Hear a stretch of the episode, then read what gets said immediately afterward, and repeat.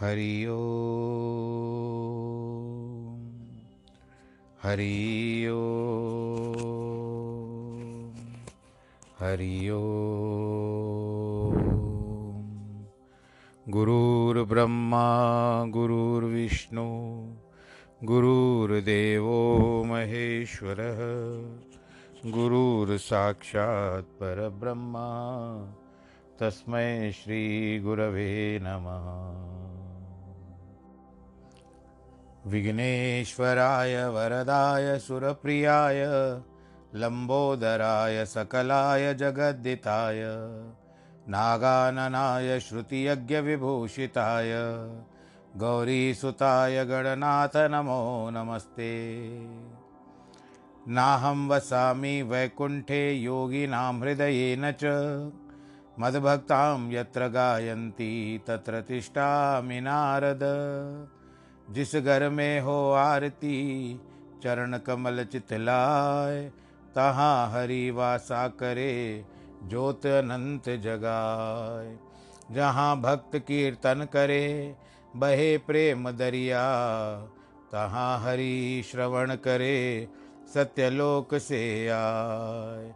सब कुछ दीना आपने, भेंट करूँ क्या नाथ? नमस्कार की बेट लो, जोड़ू मैं दोनों हाथ, जोड़ू मैं दोनों हाथ, जोड़ू मैं दोनों हाथ। शान्ताकारं भुजगशयनं पद्मनाभं सुरेशं, विश्वाधारं गगनसदृशं मेघवर्णं शुभाङ्गम् लक्ष्मीकान्तं कमलनयनं योगिवृधानगम्यं वंदे विष्णुं भवभयहरं सर्वलोकैकनाथं। मङ्गलं भगवान् विष्णु, मङ्गलं गरुडध्वज, मङ्गलं पुण्डरीकाक्षमङ्गलाय स्तनोहरि सर्वमङ्गलमाङ्गल्ये शिवे सर्वार्थसाधिके, शरण्ये त्र्यम्बके गौरी नारायणी नमोऽस्तु ते। नारायणी नमोऽस्तु ते। नारायणी नमोऽस्तु ते। श्रीकृष्णगोविन्द हरे मुरारे। हे नाथ नारायण वासुदेव। श्रीकृष्णगोविन्द हरे मुरारे। हे नाथ नारायण वासुदेव। हे नाथ नारायण वासुदेव। श्रीनाथ नारायण वासुदेव हे नाथ नारायण वासुदेव श्रीनाथ नारायण वासुदेव श्रीकृष्ण गोविन्द हरे मुरारे। हे नाथ नारायण वासुदेव हे नाथ नारायण वासुदेव हे नाथ नारायण वासुदेव नारायणं नमस्कृत्यं नरं चैव नरोत्तमं। देवीं सरस्वतीं व्यास ततो जयमुदीरयेत् कृष्णाय वासुदेवाय हरये परमात्मने प्रणतक्लेशनाशाय गोविन्दाय नमो नमः। सच्चिदानन्दरूपाय, विश्वोत्पत्त्यादिहेतवे, तापत्रयविनाशाय श्रीकृष्णाय वयं नुमः। यं प्रव्रजन्तमनुपे तमपेतकृत्यं द्वैपायनो विरह कातर आजु आवह। पुत्रेति तन्मयतया तर्वो विनेदुस्तं सर्वभूतहृदयं मुनिमानतोऽस्मि मुनिमानतोऽस्मि मुनिमानतोऽस्मि। बोलो श्री कृष्ण कन्हैया, लाल की जय। श्रीमद् भागवत महापुराण की जय। भक्तजनों, हरि अनंत, हरि कथा अनंता, कह सुनहि वो विधि सब संता। श्रीमद् भागवत पुराण, जो इस समय में वर्तमान है हम कथा के माध्यम से इससे जुड़ रहे हैं। जो भी लिखी हुई ये बातें हमको ज्ञान हमको भी ज्ञान की प्राप्ति हो रही है। आगे चलते हैं प्रसंग में कि आज के भागवत के प्रसंग में क्या है कि कल तक आपने राजा बलि के बारे में भी सुना और चौदह मनवंतर जो थे उसके बारे में भी आपने सुना। अब आगे बताते हैं कि बले हे पदत्रयम भूमे कस्माद्वरी ध्वरि रयायचत भूतेश्वर कृपणवल्लभ दापथोट बबंद तम। भले पदत्रयम भूमे कस्माद्वरी रयाचत, भूतेश्वर, कृपणवल्लभ। थोट आर्थोपी बबंद तम।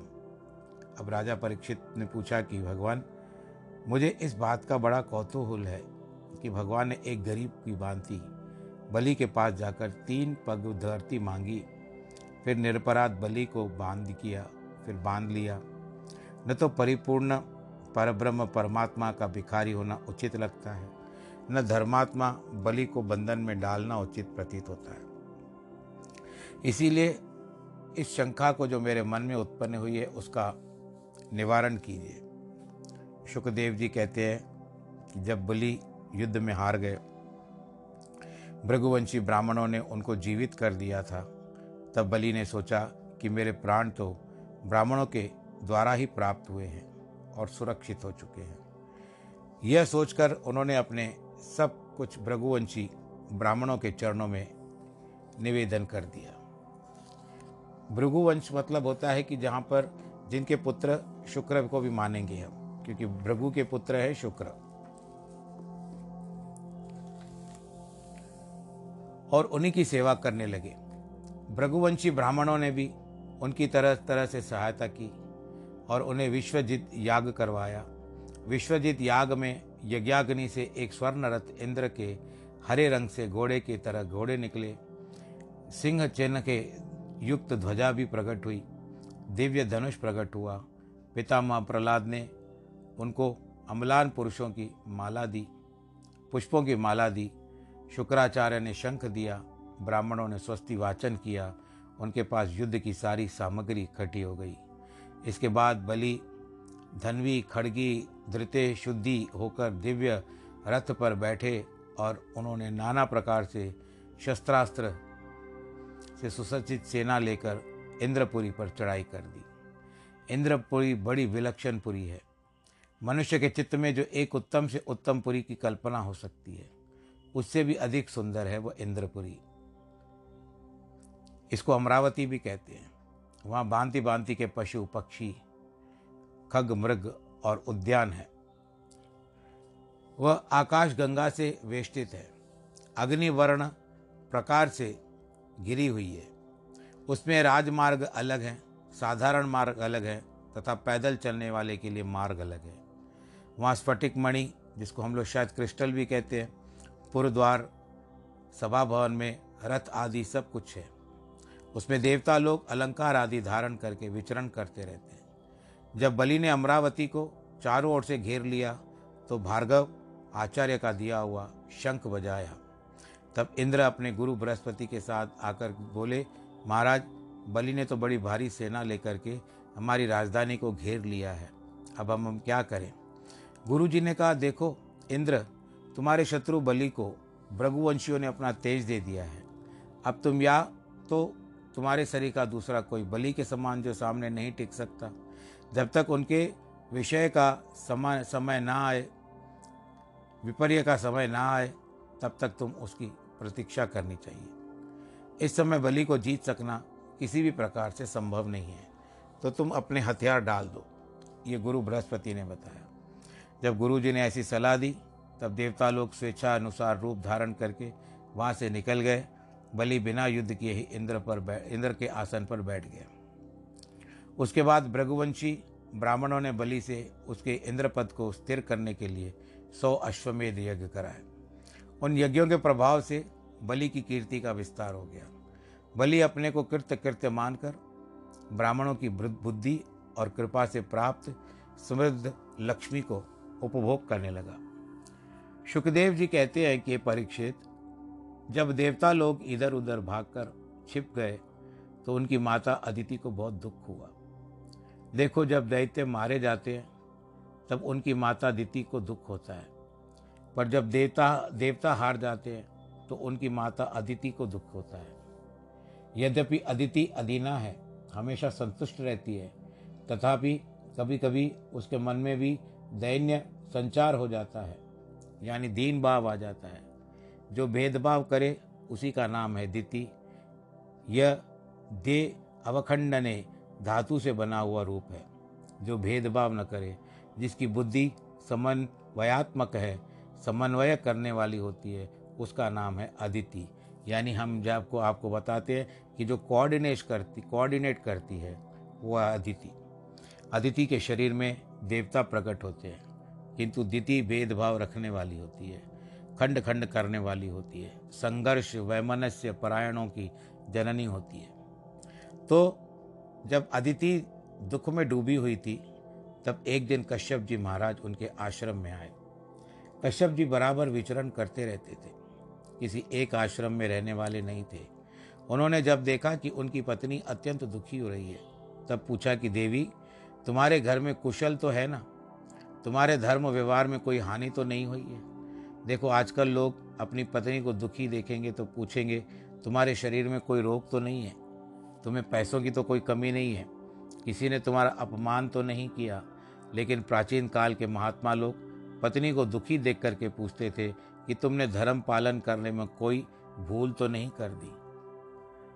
नहीं तो कभी भी तुम उदास नहीं होती हो? कश्यप जी पूछते, अदिति, क्या तुम्हारे घर घर में कोई अतिथि आया है? बिना खाए लौट गया? क्या इसीलिए तुम्हारे घर में इतनी उदासी छाई हुई है? तुम तो कुटुंबिनी हो। जिसके घर में अतिथि सेवा नहीं होती, उसका घर तो गीदड़ के घर के समान है। क्या हवन करने में कोई त्रुटि हो गई? ब्राह्मण के आदर में कोई कमी आ गई? जब अतिथि ने इन प्रश्नों का कोई उत्तर नहीं दिया, कश्यप जी ने फिर पूछा अच्छा तुम्हारे पुत्र तो कुशल से है। तुम्हारा मन अस्वस्थ क्यों दिखाई देता है? मूड ऑफ़ जिसको हम लोग कहते हैं ना। जब अदिति ने कहा, महाराज, सब कुछ कल्याण है। जब आप जैसे महात्मा हमको धर्म का उपदेश देते रहते हैं, तब हमारे धर्म पालन में कोई बाधा नहीं आती। यही सारी की सारी प्रजा आपकी है। आप सबके प्रति समान है। फिर भी ईश्वर का नियम है, जो उसका भजन करता है और उसके प्रति पक्षपात करता है। मैं आपकी दासी हूँ हमें केवल कष्ट इस बात का है कि दैत्यों ने हमारे पुत्रों का स्थान छीन लिया है। मैं बहुत दुखी हो रही हूँ। इसीलिए हमारे पुत्रों की पुनः स्थान मिल जाए, ऐसी कृपा आप हम पर करिए। कश्यप जी मुस्कुरा करके कहते हैं, अदिति, यह सब विष्णु की माया है। यह सारा जगत स्नेह की रस्सी से बंधा हुआ है। कहाँ तो वह अनात्मा, भौतिक शरीर और कहाँ नित्य शुद्ध, बुद्ध मुक्त प्रकृति से परे अभौतिक आत्मा। कौन किसका पति, कौन किसका पुत्र? लेकिन लोग मोह के कारण फंसे हुए हैं। देवी, अब तुम जगत गुरु भगवान वासुदेव की आराधना करो। क्योंकि वे सबके हृदय में रहते हैं, वही तुम्हारी कामना पूर्ण करेंगे। हमारा यह निश्चय है कि भगवान की भक्ति कभी व्यर्थ नहीं जाती। भक्ति के सिवाय दूसरा कोई भी वस्तु अमोघ नहीं है। अमोगा भगवत भक्ति नेतरेति मतिर्मिमम। अदिति जी कहती है कि मैं स्वामी, भगवान की आराधना किस प्रकार करूँ, जिससे कि सत्य संकल्प प्रभु मेरा कल्याण करेंगे। आप भगवान को जल्दी संतुष्ट करने का कोई मुझे उपाय बताइए। देखो, पहले कोई ज्ञान चोर नहीं होता था। जब अपने शिष्य कोई मंत्र बताना होता तो कोई उपासना बतानी होती तो बताने वाला कहता कि अमुक हमारे गुरु जी थे। उन्हीं से मैंने ये मंत्र प्राप्त किया है। असल में उपासना पद्धति में यह बात आती है कि पहले गुरु जी की पूजा, फिर परम पूज्य गुरु की पूजा, परम गुरु की पूजा, फिर परात्पर गुरु की पूजा। जैसे विवाह में तीन पीढ़ी तक का शाखोचार होता है, वैसे ही गुरु पूजा में ही परम गुरु और परात्पर गुरु का शाखोच्चार होता है। आजकल का समय यह है कि लोग अपने गुरु का नाम ही बताने में झिझकते हैं, क्योंकि उनको आशंका रहती है कि गुरु का नाम बता देने पर हमारी महिमा नहीं रहेगी। यानी जो सीखे हुए बालक रहते हैं, मैं सबके लिए नहीं कह रहता हूँ कई जैसे मंत्र सीख करके आते हैं तो वो थोड़ा सा कहते हैं कि हमने तो स्वयं सीखा है। इसीलिए लोग अपने गुरु का नाम छिपा देते हैं और उस स्थान पर अपना नाम जोड़ देते हैं। कर्म है, क्या कर सकते हैं? कलयुग है। किंतु कश्यप जी ने कहा, देवी, जो साधन मैं तुमसे बता रहा हूँ, उसको ब्रह्मा जी ने मुझे बताया है। वह इस प्रकार है कि फाल्गुन महीने में शुक्ल शुक्ल पक्ष के बारह दिन का पयोव्रत धारण करके उसमें भगवान की आराधना करना चाहिए। फाल्गुन महीना कब आता है? जब होली के दिन रहते हैं। उस समय की बात है। शुक्ल पक्ष, यानी हम लोग पहली तिथि से लेंगे, उसमें कोई भी बारह दिन बताए गए हैं। और होली के दिन लगते हैं, फाल्गुन शुक्ल पक्ष की अष्टमी के दिन, होलष्टक लगता है। आराधना करने वाले का अमावस्या के दिन, अर्थात सुअर के द्वारा नदी खोदी हुई खोदी हुई माटी, यानी जिस स्थान पर सुअर स्थान पे मिट्टी को खोदता है, शूकर भी हम लोग कह सकते हैं, लेकर के अपने शरीर पे लेप करे लेप करे, फिर बहते हुए पानी में स्नान करे। उस समय प्रार्थना करे कि देवी वारा, भगवान ने तुम्हारा उद्धार किया है। तुम मेरे पापों का नाश करो। ये पृथ्वी माता को प्रार्थना करे।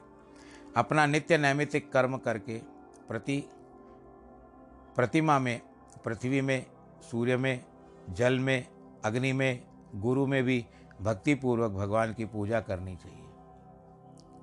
उसके बाद महापुरुष, सर्वभूत निवास, वासुदेव, सूक्ष्म प्रधान पुरुष, आदित्य भगवान के लिए जो मंत्र श्रीमद् भागवत में लिखे हैं, उन मंत्रों के द्वारा भगवान की आराधना करनी चाहिए।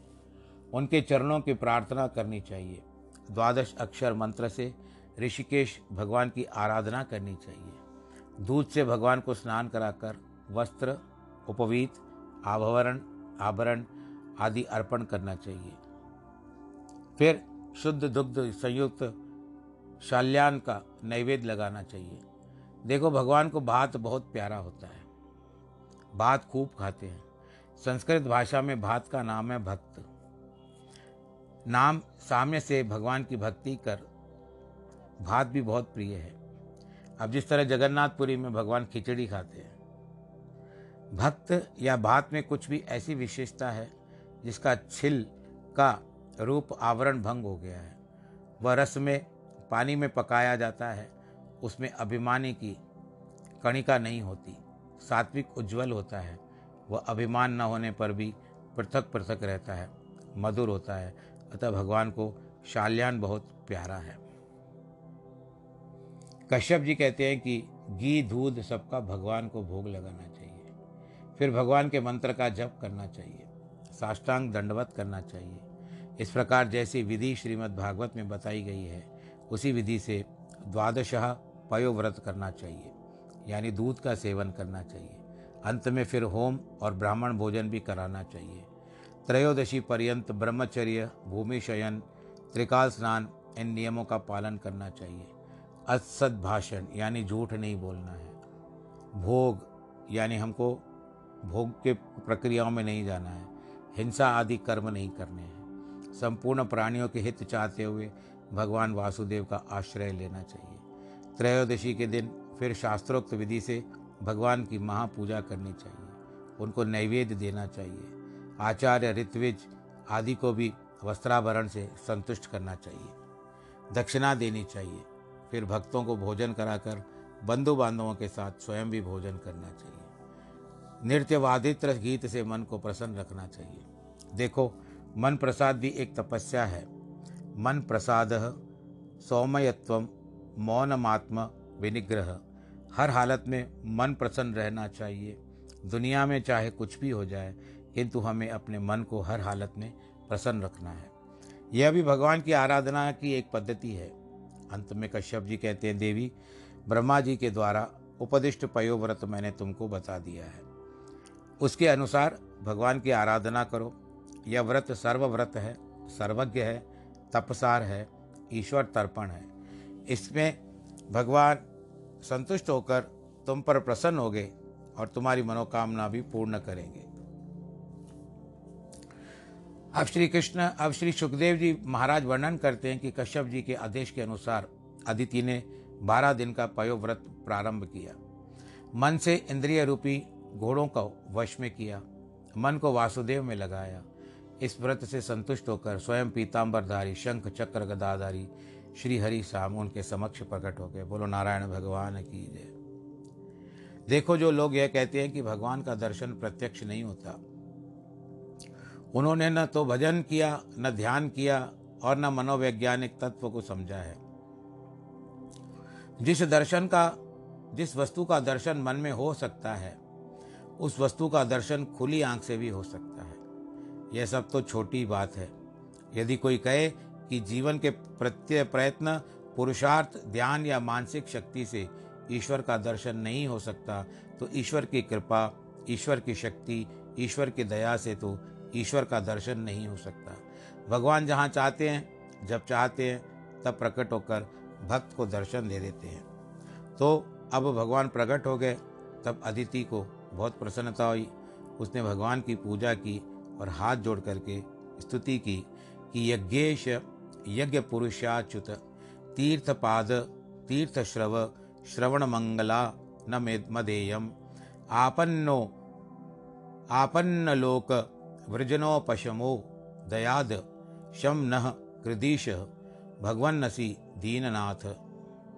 विश्वा, विश्वाय, विश्वभवन, स्थित संयमाय। कहती है कि अदिति, हे प्रभु, यदि आप संतुष्ट हो जाएँ तो मनुष्य को ब्रह्मा की आयु और शरीर प्राप्त हो सकता है। फिर दुश्मन को जीतने जैसी कामना तो रखा ही क्या है? इस पर अंतर्यामी भगवान बोले, देवी, तुम जो चाहती हो वह मुझे मालूम है। जहाँ तुम्हारे दिल में कोई बात फुरती है, वहीं अंतरंग में क्षेत्रज्ञ के रूप में मैं ही रहता हूँ। यहाँ देखो क्षेत्रज्ञ भी दो प्रकार के होते हैं। एक छोटा क्षेत्रज्ञ तथा दूसरा बड़ा क्षेत्रज्ञ।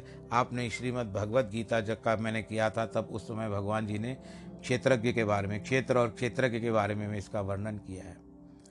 छोटे क्षेत्रज्ञ को जीव बोलते हैं, बड़े क्षेत्रज्ञ को ईश्वर बोलते हैं। क्षेत्र से अलग करके यदि व्यक्ति मात्र पर विचार किया जाए तो वहाँ से अद्वैत ब्रह्म निकल आता है। भगवान ने कहा, देवी, मैं तो क्षेत्र के रूप में तुम्हारे हृदय में रहता हूँ, सब कुछ जानता हूँ। इस समय तुम यह चाहती हो कि तुम्हारे बेटों की संपत्ति लौट आए दैत्य लोग हरा को हरा दिया जाए। तुम यह भी चाहती हो कि तुम्हारे पुत्रों को शत्रुओं की पत्नियाँ रोए और तुम्हारे बेटे स्वर्ग चल करके खुशी मनाए। लेकिन ये असुरों की वृद्धि का समय है। यानी अभी इस समय जो वर्तमान समय चल रहा है, ये असुर और बढ़ेंगे।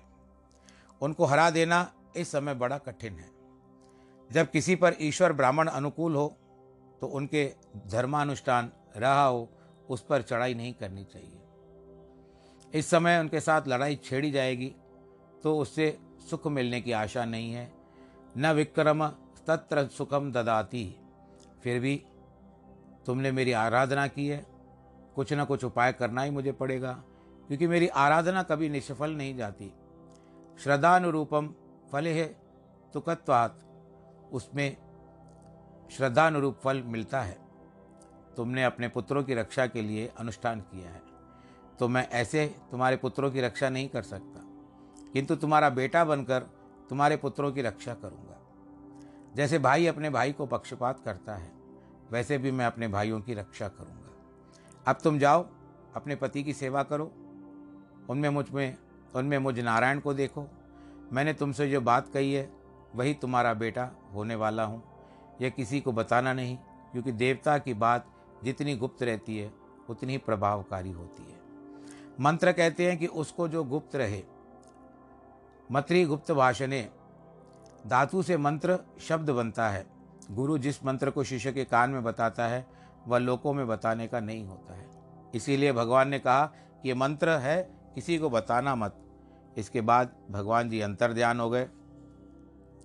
अदिति को बहुत प्रसन्नता हुई। उसने भगवान के कश्यप की बड़ी सेवा की। कश्यप जी समझ गए कि मेरे अंदर अब भगवान का प्रवेश हो गया है। और ग्रस्त जीवन कर दिया।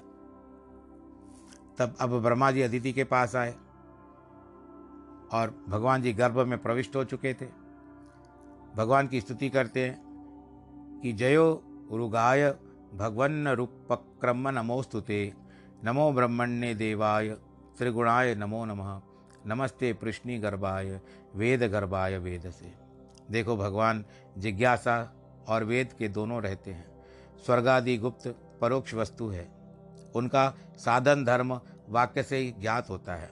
अन्य कोई उपाय नहीं है। नित्य अपरोक्ष साक्षात साक्षी आत्मा ब्रह्मगता भी वेदांत उपदेश है। वेदांत वाक्य से समझी जा सकती है। उसके लिए कोई रीति नहीं है। प्रश्नि गर्भ भगवान के अदिति पेट में आए हुए हैं। ब्रह्मा जी उनकी स्तुति कर रहे हैं और आप ही आदि मध्य अंत हैं। सृष्टि के आप पराम परमाश्रय हैं। आप में जन्मादि नहीं है। फिर भी प्रयोजनवश आप जन्म आदि धारण करते हैं। जब आप देवताओं को फिर से स्वर्ग स्थापित कर दीजिए भगवान जी, यही हम आपकी हम सब आपको प्रार्थना करते हैं। इस तरह से ब्रह्मा जी ने स्तुति की है। तो हरि अनंत, हरि कथा अनंता, कहे ही सुन ही वह उभिद सब संता। अब इस तरह से दिति और अदिति दिति जो है इस कथा में पहले भी प्रसंग आया है कि वो दैत्यों की माता होती है। वो कभी भी किसी का अच्छा नहीं सोचते और दैत्य की बुद्धि वैसे ही होती है। बुद्धि नहीं होती है वास्तव में। उनको सुख, सुविधा, ऐश्वर्य सब कुछ प्राप्त होता है। लेकिन बुद्धि थोड़ा सा मार खा जाती है। बुद्धि आगे नहीं आती है। कोई कोई होशियार भी हो जाता है, लेकिन उसको फिर अपनी बात का घमंड होता है। अब जिस तरह से हम भगवान शंकर की कथा, आगे भी आएगी कथा, वो कथा भगवान शंकर की, कि भस्मासुर नामक एक राक्षस ने भगवान शंकर जी की तपस्या की। भगवान शंकर जी प्रसन्न हुए, भोले वाले हैं, जल्दी प्रसन्न हो जाते हैं। भस्मासुर को जब दर्शन दिया, भस्मासुर बहुत प्रसन्न हुए कि भोलेनाथ ने मुझे दर्शन दिए, तब उन्होंने हाथ जोड़कर भगवान जी की बहुत स्तुति की भगवान भोले शंकर कहते हैं कि बताओ भस्मासुर तुमने मेरी तपस्या की है, तुम क्या फल चाहते हो? कहते हैं कि आप मुझे यह वर दो कि मैं जिसके सिर पर हाथ रखूँ, वो भस्म हो जाए। भगवान शंकर जी ने तत्काल कह दिया, तथास्तु। कहते हैं कि आप, आपने मुझे वो इसका फल तो दे दिया, लेकिन मैं परीक्षा किस तरह से? कहते, किसी के भी सर पे हाथ रख दो। कहते, क्यों ना आपके सर पर हाथ रखूँ? कई लोग कहते हैं कि उसकी दृष्टि माता पार्वती के ऊपर भी थी। पर अब भगवान शंकर जी कहते हैं कि अपने आप को बचा करके भागने लगे, तब भगवान विष्णु या नारायण जी ने क्या किया? स्वयं मोहिनी रूप धारण किया और मोहिनी रूप धारण करके आकर के भगवान शंकर को छिपा दिया और उसके स्त्री के रूप में जो मोहिनी आप, अवतार आपने सुना ना, वही फिर से धारण किया और उस भस्मासुर को अपनी बातों में फंसा करके नृत्य करने के लिए आग्रह किया। वो नृत्य करता गया और आखिर में भगवान ने ऐसी मुद्रा बनाई, अपने सिर पर हाथ रखा, वो भी आवेश में आ गया उसने अपने सिर पर हाथ रखा और वो भस्म हो गया। बोलो, नारायण भगवान, की जय। भगवान शंकर जी को कहते हैं, नारायण जी, कि आप ऐसे वरदान ना दिया कीजिए। कहते हैं, मेरे भक्त हैं, मैं कुछ भी कर सकता हूँ उनके लिए। वो जिस तरह से मांगे हुए मैं दे सकता हूँ। तो ये स्वभाव है। तो आज के प्रसंग को इस तरह से हमने बताया कि दिति और अदिति का भेद बताया। दिति दिति दैत्यों की माता, अदिति देवताओं की माता, इन्हीं से ही आदित्य यानी सूर्य भगवान जी उत्पन्न हुए। ये कथा प्रसंग तो चलते रहते हैं। आनंद के साथ हम भी सुनते रहते हैं, आपको सुनाते रहते हैं और आपको सुनाने में मुझे भी बड़ा आनंद आता है। जो जहाँ किस कोने में, विश्व में कहाँ कहाँ सुन रहा है मुझे भी पता नहीं है। लेकिन सबके पास मेरी कथा जाती है। इसके लिए मैं भगवान का आभारी मानता हूँ, भगवान को अपना, मैं आभार मानता हूँ भगवान जी के प्रति। तो आज प्रसंग का समय पूरा हो चुका है। आप सब लोग आनंद के साथ रहिए और नियमित रूप से हम हम अपनी बातों पर आ जाते हैं।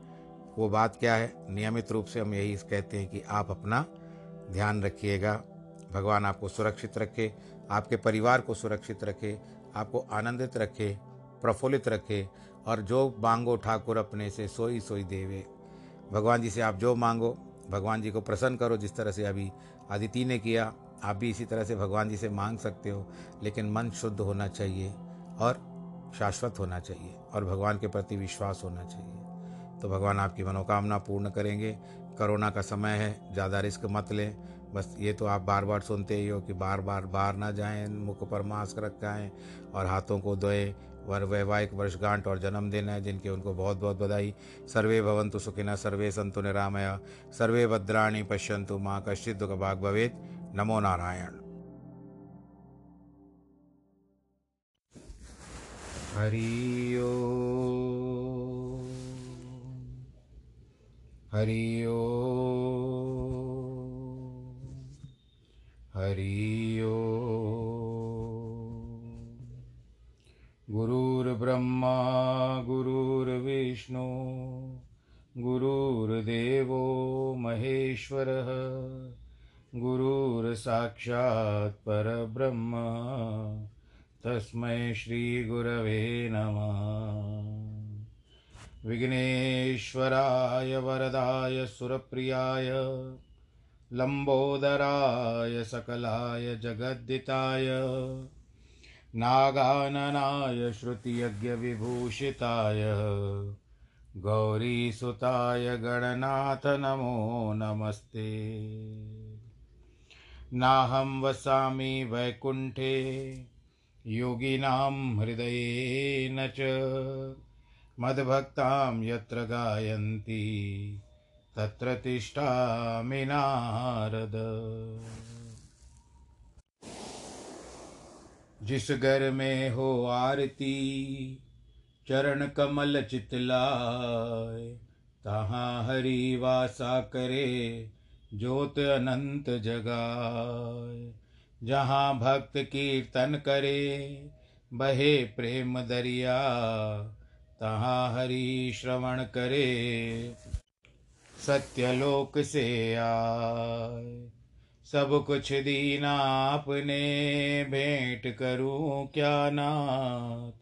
नमस्कार की भेंट लो, जोड़ू मैं दोनों हाथ।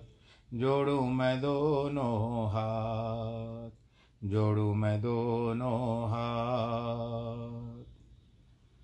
शान्ताकारं भुजगशयनं पद्मनाभं सुरेशं, विश्वाधारं गगनसदृशं, मेघवर्णं शुभाङ्गं, लक्ष्मीकान्तं कमलनयनं योगिवृद्धानगम्यं वंदे विष्णुं भवभयहरं सर्वलोकैकनाथम् मङ्गलं भगवान् विष्णु, मङ्गलं गरुडध्वज मङ्गलं पुण्डरीकाक्षमङ्गलाय स्तनो हरि सर्वमङ्गलमाङ्गल्ये शिवे सर्वार्थसाधिके। शरण्ये त्र्यम्बके गौरी, नारायणी नमोऽस्तु ते। नारायणी नमोऽस्तु ते। नारायणी नमोऽस्तु ते। श्रीकृष्ण गोविन्द हरे मुरारे। हे नाथ नारायण वासुदेव श्रीकृष्ण गोविन्द हरे मुरारे। हे नाथ नारायण वासुदेव, हे नाथ नारायण वासुदेव श्रीनाथ नारायण वासुदेव। हे नाथ नारायण वासुदेव श्रीनाथ नारायण वासुदेव। श्रीकृष्ण गोविन्द हरे मुरारे, हे नाथ नारायण वासुदेव, हे नाथ नारायण वासुदेव, हे नाथ नारायण वासुदेव। नारायणं नमस्कृत्यं नरं चैव नरोत्तमं, देवीं सरस्वतीं व्यास, ततो जयमुदीरयेत् कृष्णाय वासुदेवाय हरये परमात्मने। प्रणतक्लेशनाशाय गोविन्दाय नमो नमः। सच्चिदानन्दरूपाय विश्वोत्पत्त्यादिहेतवे तापत्रयविनाशाय श्रीकृष्णाय वयं नुमः। यं प्रव्रजन्तमनुपे तमपेतकृत्यं द्वैपायनो विरह कातर आजु आवह। पुत्रेति तन्मयतया तर्वो विनेदुस्तं सर्वभूतहृदयं मुनिमानतोऽस्मि। मुनिमानतोऽस्मि। मुनिमानतोऽस्मि।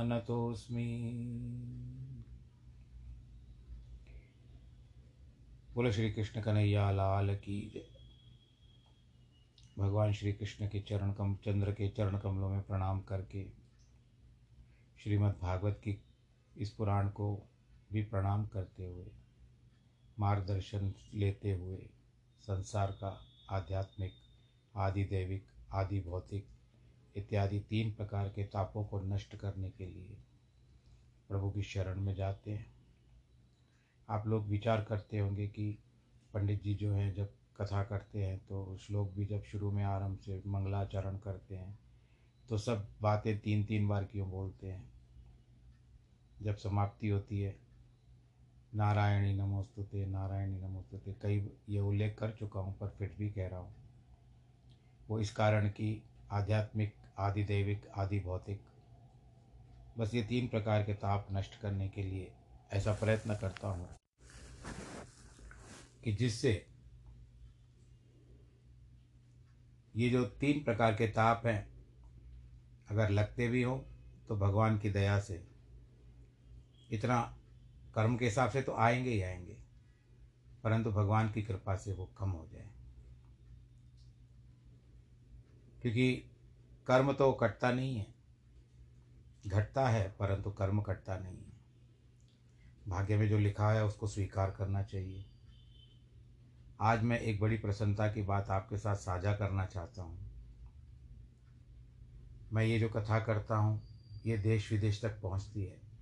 और इसके जो मंच हैं प्लेटफॉर्म्स हैं जिससे स्पॉटिफाई हुआ, बहुत सारे हैं एंकर पॉडकास्ट है, ये सारे मंच जो मुझे स्वतः ही मिल गए हैं, भगवान की कृपा से मिल गए हैं। और क्या चाहिए? नारायण कृपा से। लोग तरसते हैं यहाँ तक पहुँचने के लिए, परंतु भगवान नारायण की कृपा से मिल गए।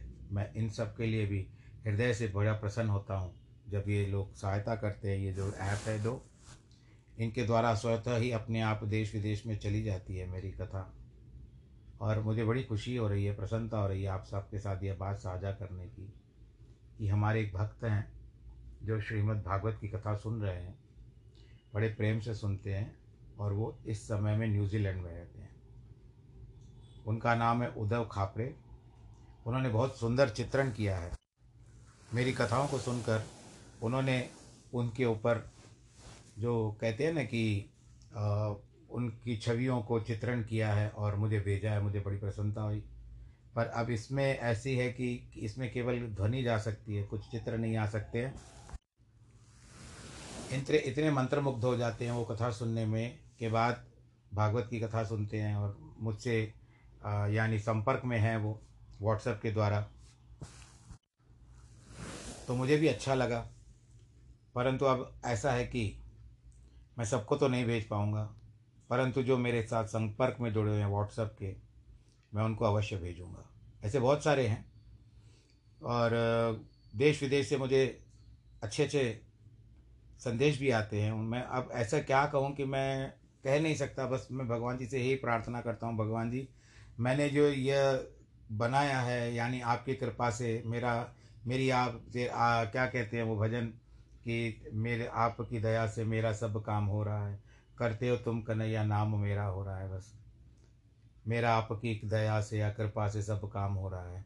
तो भगवान नारायण जी की कृपा ऐसी बन रही है कि स्वतः ही आपके अपने आप सब जगह पहुँच गई सब जगह कथा सुनने के लिए लोग ललायत है। जिस तरह से अभी इस इनका उदाहरण ले लीजिए।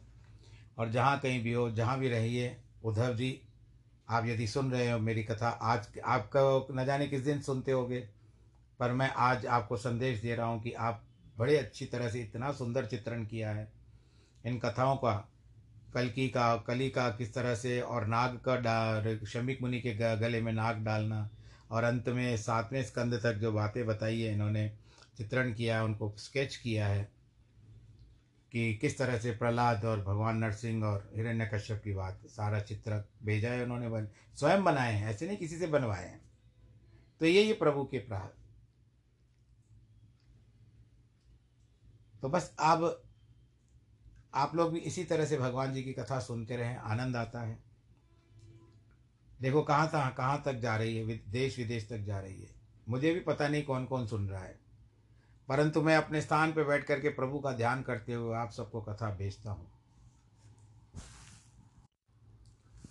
आप भी अपने श्रवणों के द्वारा, कानों के द्वारा उसको भीतर करके हृदयंगम करें। चलिए, आज भगवान श्री कृष्ण के पास फिर से चलते हैं। भगवान नारायण जी के पास फिर से चलते हैं। हम लोग आठवें स्कंद में हैं। सुखदेव जी महाराज परीक्षित को कहते हैं, परीक्षित। इस प्रकार ब्रह्मा जी की स्तुति करने पर अदिति के गर्भ से चतुर्भुजी शंख शंख चक्र गदा, पद्मधारी पीताम्बर धारण किए हुए भगवान भगवान नारायण प्रकट हो गए। प्रादुर भुआ मृत, भूर, दित्याम, कमल के समान उनके नेत्र, उज्ज्वल श्याम वर्ण, कानों में कुंडल और सब वस्त्राभूषण धारण किए हुए। गले में वनमाला, बौरे गुंजार कर रहे हैं। उस समय दिशाएँ प्रसन्न हो गई। संपूर्ण प्रकृति ने अपनी सौभाग्य का भगवान के चरणों में निवेदन किया। भाद्र मास था शुक्ल पक्ष और द्वादशी थी। श्रवण नक्षत्र था। अभिजित मुहूर्त था। इसमें भगवान प्रकट हुए। अभी आने वाला है भाद्रपद का महीना। श्रवण नक्षत्र भी आने वाला है भाद्रपद के महीने में। शुक्ल पक्ष की द्वादशी तिथि, इसको वामन जयंती कहा जाता है। और ये जब गणपति बैठे हुए रहते हैं गणपति स्थापना होती है ना, दस बारह दिन, ग्यारह दिन गणपति की पूजा चलती है। उन्हीं दिनों में चतुर्दशी जो अनंत चतुर्दशी से दो दिन पहले वामन द्वादशी आती है। इसमें भगवान जी प्रकट हुए। और ऐसा भी कहा जाता है कि उनका जो शरीर था, आकार, शरीर का आकार था, संतों का मत है कि वो जो बावन उंगली अगर नाप ले तो उनका आकार उतना ही था। अब जब भगवान जी उत्पन्न हो गए, प्रकट हो गए, उत्पन्न तो नहीं होते, प्रकट होते हैं। इस समय सूर्य बिल्कुल मध्य भाग में थे, यानी दोपहर। देवताओं के बाजे बजने लगे, सिद्ध विद्याधर उनकी स्तुति करने लगे, अदिति के आश्रम पर पुष्पों की वर्षा होने लगी। अदिति ने कहा, हमारे गर्भ से भगवान प्रकट हुए हैं। हम धन्य हैं, हम धन्य हैं। पहले भगवान ने चतुर्भुज रूप धारण किया था, लेकिन माता पिता के सामने फिर वे वामन बटू हो गए। बटुक हो गए जब मांगने पर काम करना है तो फिर बड़प्पन भी दिखाए तो मांगे भी, ये दोनों काम कैसे बनेंगे? मांगने वाले को तो छोटा बनना ही पड़ता है। भगवान जी भी जब मांगते हैं तो छोटे हो जाते हैं। फिर मांगना हुआ तो ब्राह्मण बनना पड़ा। वामन बटू हो गए, तुरंत जात कर्मादि संस्कार उनके कर दिए गए, जनेऊ इत्यादि। सूर्य ने गायत्री का उपदेश दिया, बृहस्पति ने यज्ञोपवित कराया, कश्यप ने मेखला दी, भूमि ने मृग चर्म दिया, सोम ने दंड दिया, माता ने कौपिन दी गोलोक ने छत्र, ब्रह्मा ने कमंडल, सप्तऋषियों ने कुश। कुछ जो दर्भ होते हैं, लंबी कुशा होती है हाथ में। सप्तऋषियों ने कुश दिए, सरस्वती ने रुद्राक्ष माला दी, कुबेर ने भिक्षा पात्र एवं उमा ने भिक्षा दी। इस प्रकार अब तो देवताओं की सभा में सर्वोपरि वामन दी, वेदी बनाकर उसमें अग्नि स्थापन किया, परिसमूहन किया, अभ्यर्चना की और संविदा से उन्होंने हवन करना शुरू कर दिया। संविदा कहते हैं, लकड़ी को। इन्हीं दिनों शुक्राचार्य बलि से अश्वमेध यज्ञ करवा रहे थे। ब्रह्मचर्य से संपन्न वामन भगवान दंड लेकर उनकी यज्ञशाला की ओर चल पड़े। वह यज्ञ नर्मदा के तट पर ब्रगकृच क्षेत्र में हो रहा है। और आप सब, भगवान नारायण की कृपा से मैं भी अभी नर्मदा तीर्थ पर जाकर आया हूँ। भृगुवंशी ब्राह्मण लोग यज्ञ करवा रहे हैं। आजकल उन स्थान को बड़ोच कहते हैं। बड़ौदा और सूरत के बीच में जहाँ नर्मदा मिलती है, उसी स्थान पर भृगुकुच नाम का एक स्थान है, भृगुकच्छ। जैसे भुजकच्छ है, भृगुकच्छ। वामन की ज्योति देख करके भृगुवंशी ब्राह्मण कहने लगे कि कहीं सूर्य सनत कुमार तो नहीं आ रहे हैं। वामन जी छाता लेकर के आए थे। कमंडल हाथ में दे, देखने में नन्हे मुन्ने भोने लगते थे, लेकिन वास्तव में संपूर्ण ब्रह्मांड का वेष्टन करने वाले विष्णु राट वेद का वाक्य है वामनो ही विष्णुरास वे वेविष्टि इति विष्णु। विष्णु उसको कहते हैं जो संपूर्ण ब्रह्मांड का वेष्टन करने, कर ले। जब भृगुवंशियों ने ब्रह्मचारी को देखा तो उनकी अगवानी की, आइए आइए, बैठिए। उनको यज्ञशाला में पहुँचाया गया। आसन पर बिठाया। बलि तो उनके, उनको देख करके बहुत मुग्ध हो गए। उन्होंने ब्रह्मचारी के पाँव धोए। और चरणों देख सर पर लगा, उठा अपने उड़ा चढ़ा दिया, इस तरह चीटा लगा दिया। यहाँ बलि का के सौभाग्य को देखो, उनको साक्षात अव्यहित गंगाजल मिल गया। वह न ब्रह्मा के कमंडल में गया, न शिव जी के सिर पर गया। बलि ने कहा, महाराज, आपके पधारने से तो हमारा वंश तृप्त हो गया।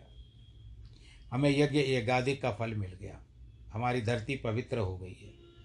अब आपको जो चाहिए वो हमसे मांग लीजिए। क्योंकि आप यज्ञ भूमि में हमारे पास आए हैं।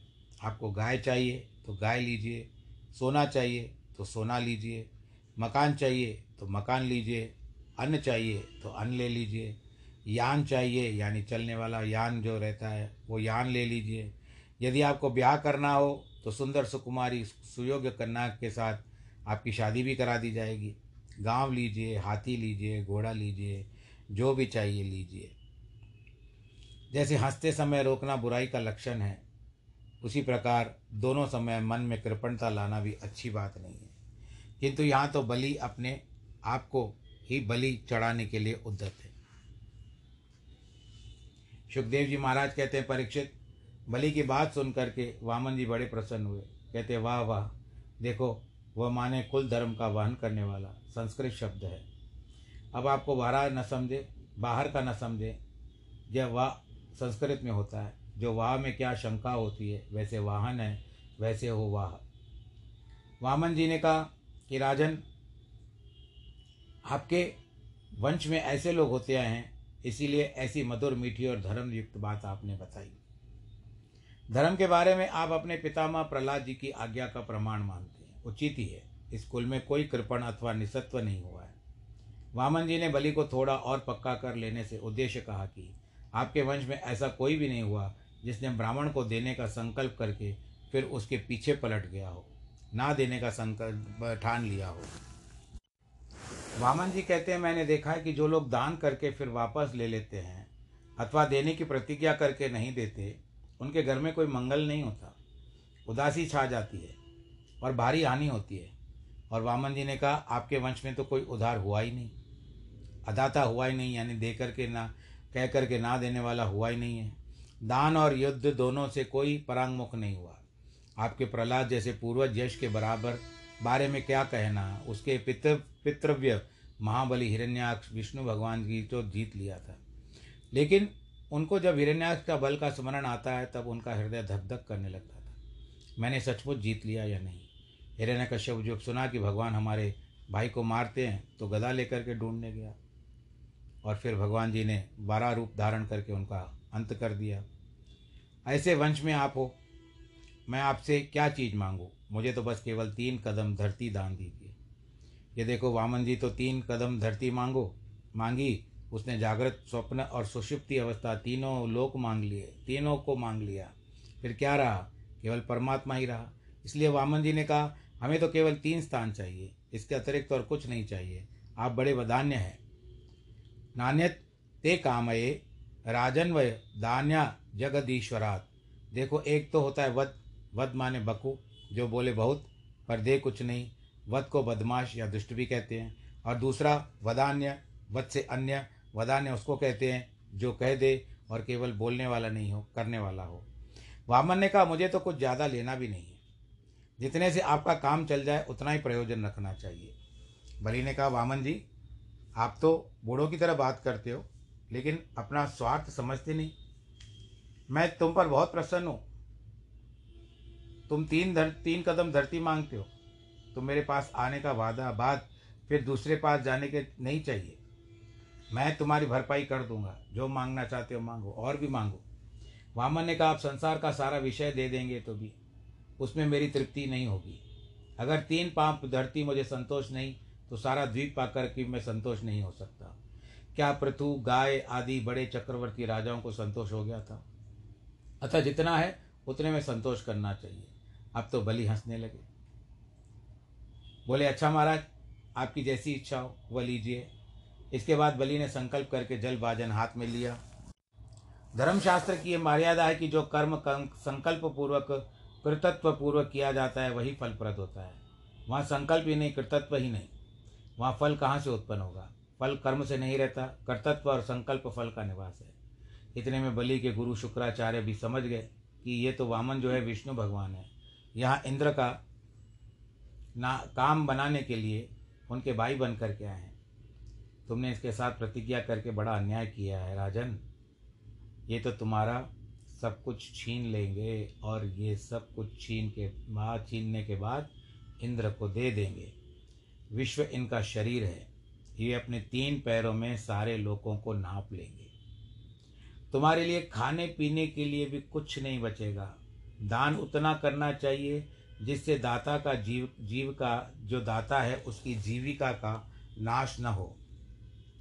ये वामन अपने एक पाँव से धरती नाप लेंगे, दूसरे से स्वर्ग नाप लेंगे। इनके शरीर से आकाश भर जाएगा। तीसरे पाँव के लिए कोई जगह नहीं होगी। फिर अपनी प्रतिज्ञा पूरी न करने के कारण तुमको नरक में जाना पड़ेगा। जिससे जीव का बिगड़ जाए, वह दान उचित नहीं है। जब जीव की बनी रहेगी तो उसमें यज्ञ होगा, तप होगा, कर्म होगा। सोच लो राजन, इसीलिए अपनी संपत्ति को पाँच भागों में बांट देना चाहिए। धर्माय यशस्थेर्थ कामाय स्वजनाय च। एक भाग धर्म के लिए करना चाहिए दूसरा भाग यज्ञ के लिए, तीसरा भाग और धन कमाने के लिए, चौथा भाग भोग के लिए, पांचवा भाग अपने स्वजनों को देने के लिए।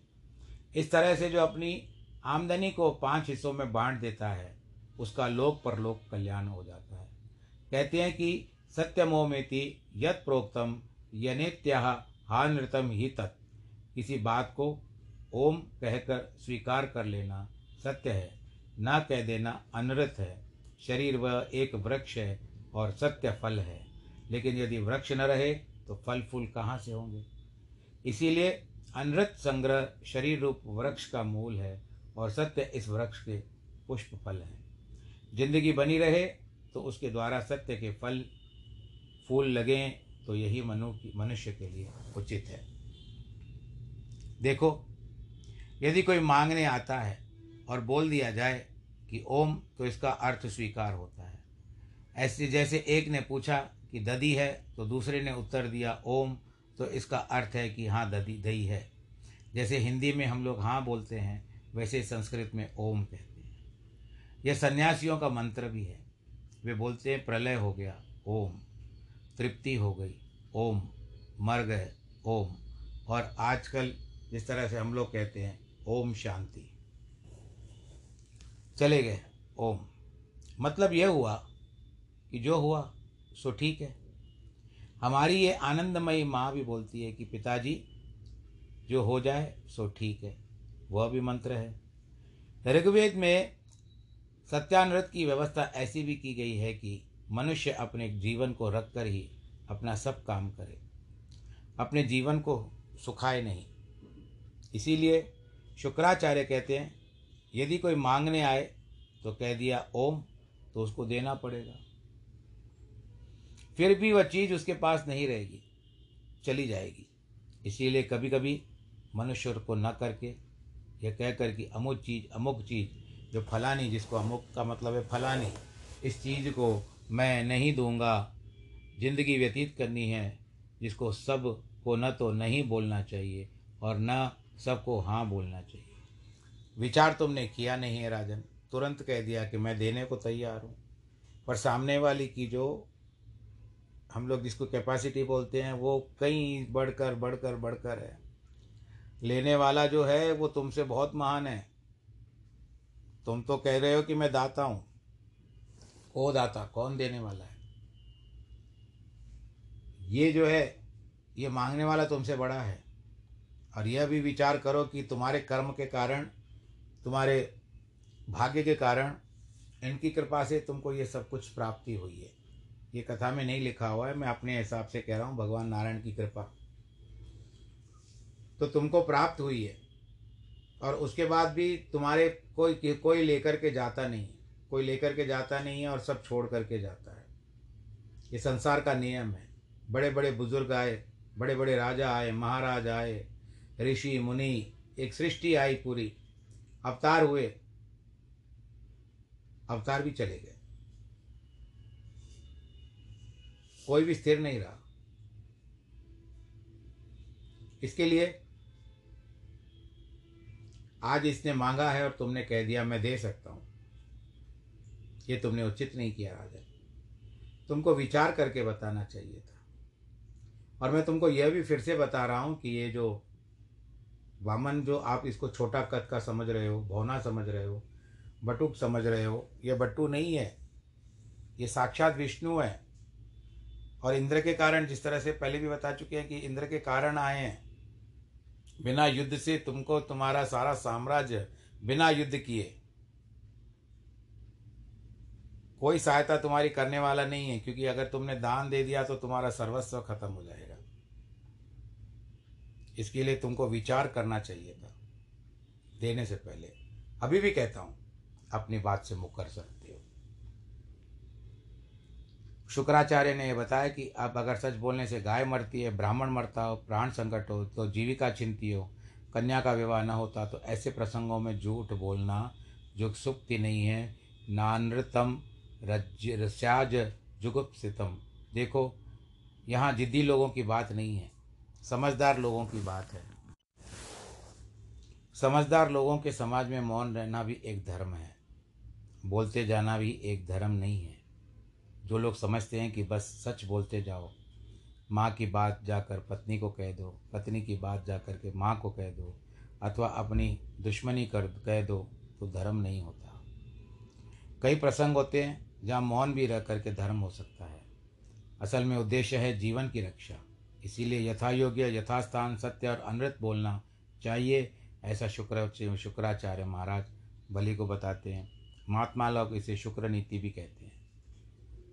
और दैत्यों ने इसको गुरु, शुक्राचार्य की नीति बताया। आज कथा का प्रसंग पूरा करने से पहले एक भजन याद आ रहा है। तेरे द्वार खड़ा भगवान, भगत भर दे रे जोली। तेरे द्वार खड़ा भगवान भगत भर दे रे जोली। तेरे द्वार खड़ा भगवान भगत भर दे रे जोली। हो भगत भर दे रे जोली।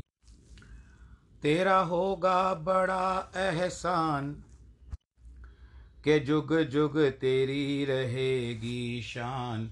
भगत भर दे रे जोली।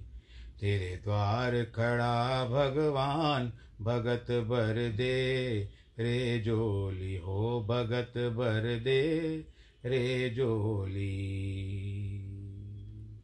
डोल उठी है सारी धरती, देख रे डोला गगन है सारा। डोल उठी है सारी धरती, देख रे ढोला गगन है सारा।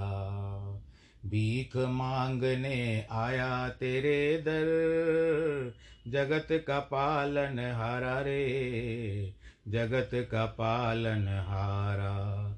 मैं आज तेरा मेहमान, तू कर ले मुझसे जरा पहचान, भगत भर दे रे जोली तेरे द्वार खड़ा भगवान भगत भर दे रे जोली आज लुटा दे रे सर्वत अपना, मान ले कहना मेरा।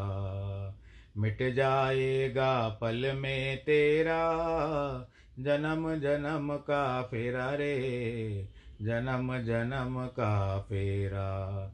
तू छोड़ सकल अभिमान, अमर कर ले तू अपना दान।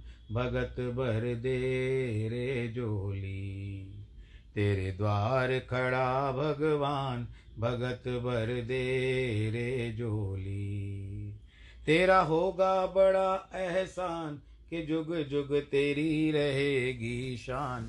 भगत भर दे रे जोली बोलो वामन भगवान की जय। तो कथा के प्रसंग को आज हम विश्राम देते हैं। समय ने भी इशारा कर दिया है। आप सब लोग स्वस्थ रहें, आनंद के साथ रहें, खुशी के साथ रहें। हर वेला आपके घर में सुख का आप, भगवान जी आशीर्वाद के रूप में भेजें और आप भी बड़े आनंद के साथ संसार में रहें। परि, परिवारजनों को भी हमारी ओर से कह दीजिएगा, उनको बहुत बहुत आशीर्वाद दे दीजिएगा। और ब्राह्मण लोग भी यदि सुन रहे हैं तो उनको बड़े बुज़ुर्ग ब्राह्मण सुन रहे हैं तो उनको मेरा प्रणाम।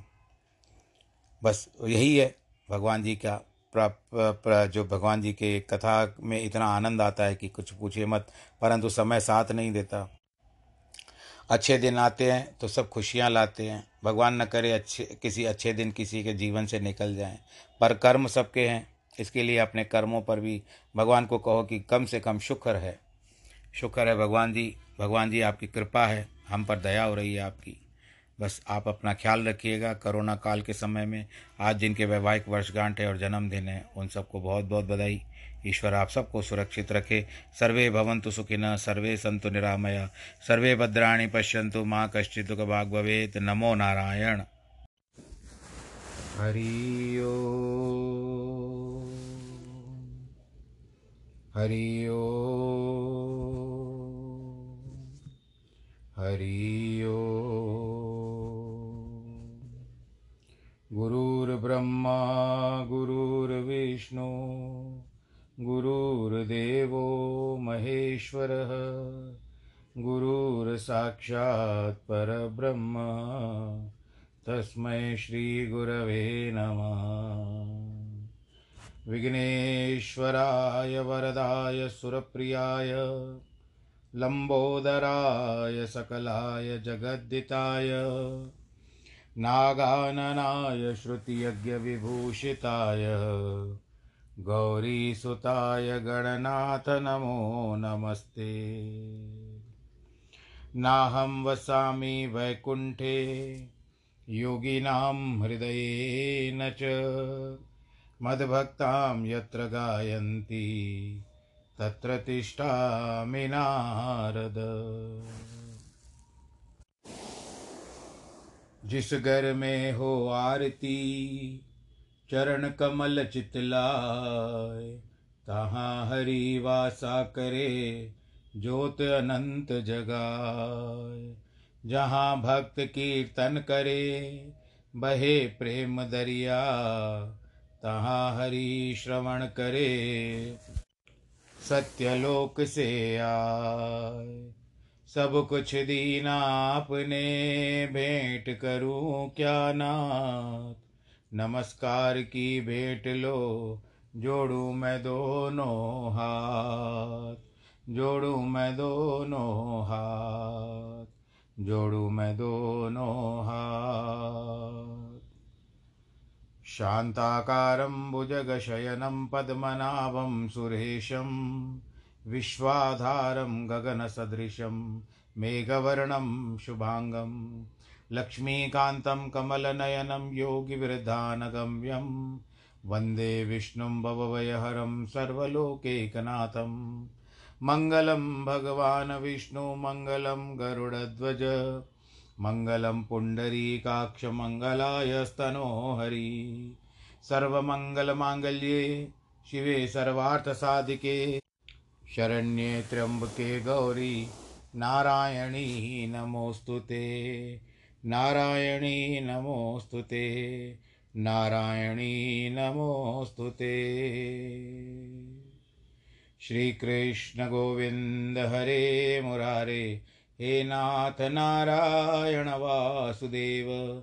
श्रीकृष्ण गोविन्द हरे मुरारे हे नाथ नारायण वासुदेव, हे नाथ नारायण वासुदेव, श्रीनाथ नारायण वासुदेव, हे नाथ नारायण वासुदेव, श्रीनाथ नारायण वासुदेव श्री कृष्ण गोविंद, हरे मुरारे, हे नाथ नारायण वासुदेव हे नाथ नारायण वासुदेव, हे नाथ नारायण वासुदेव। नारायणं नमस्कृत्यं नरं चैव नरोत्तमं, देवीं सरस्वतीं व्यास, ततो जयमुदीरयेत् कृष्णाय वासुदेवाय, हरये परमात्मने। प्रणतक्लेशनाशाय, गोविन्दाय नमो नमः। सच्चिदानन्दरूपाय विश्वोत्पत्त्यादिहेतवे तापत्रयविनाशाय श्रीकृष्णाय वयं नुमः। यं प्रव्रजन्तमनुपे तमपेतकृत्यं द्वैपायनो विरह कातर आजु आवह।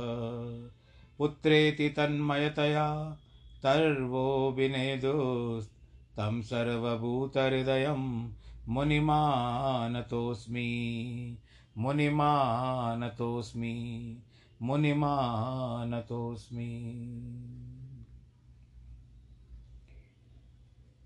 बोलो श्री कृष्ण कन्हैया, लाल की जय। भगवान श्री कृष्ण के चरण कम, चंद्र के चरण कमलों में प्रणाम करके श्रीमद् भागवत की इस पुराण को भी प्रणाम करते हुए मार्गदर्शन लेते हुए संसार का आध्यात्मिक आदि दैविक आदि भौतिक इत्यादि तीन प्रकार के तापों को नष्ट करने के लिए प्रभु की शरण में जाते हैं। आप लोग विचार करते होंगे कि पंडित जी जो हैं, जब कथा करते हैं तो श्लोक भी जब शुरू में आरंभ से मंगलाचरण करते हैं तो सब बातें तीन तीन बार क्यों बोलते हैं? जब समाप्ति होती है नारायणी नमोस्तुते नारायणी नमोस्तुते। कई ये उल्लेख कर चुका हूँ, पर फिर भी कह रहा हूँ। वो इस कारण कि आध्यात्मिक आदि दैविक आदि भौतिक बस ये तीन प्रकार के ताप नष्ट करने के लिए ऐसा प्रयत्न करता हूँ कि जिससे ये जो तीन प्रकार के ताप हैं, अगर लगते भी हों तो भगवान की दया से इतना कर्म के हिसाब से तो आएँगे ही आएँगे, परंतु भगवान की कृपा से वो कम हो जाए। क्योंकि कर्म तो कटता नहीं है, घटता है, परंतु कर्म कटता नहीं है।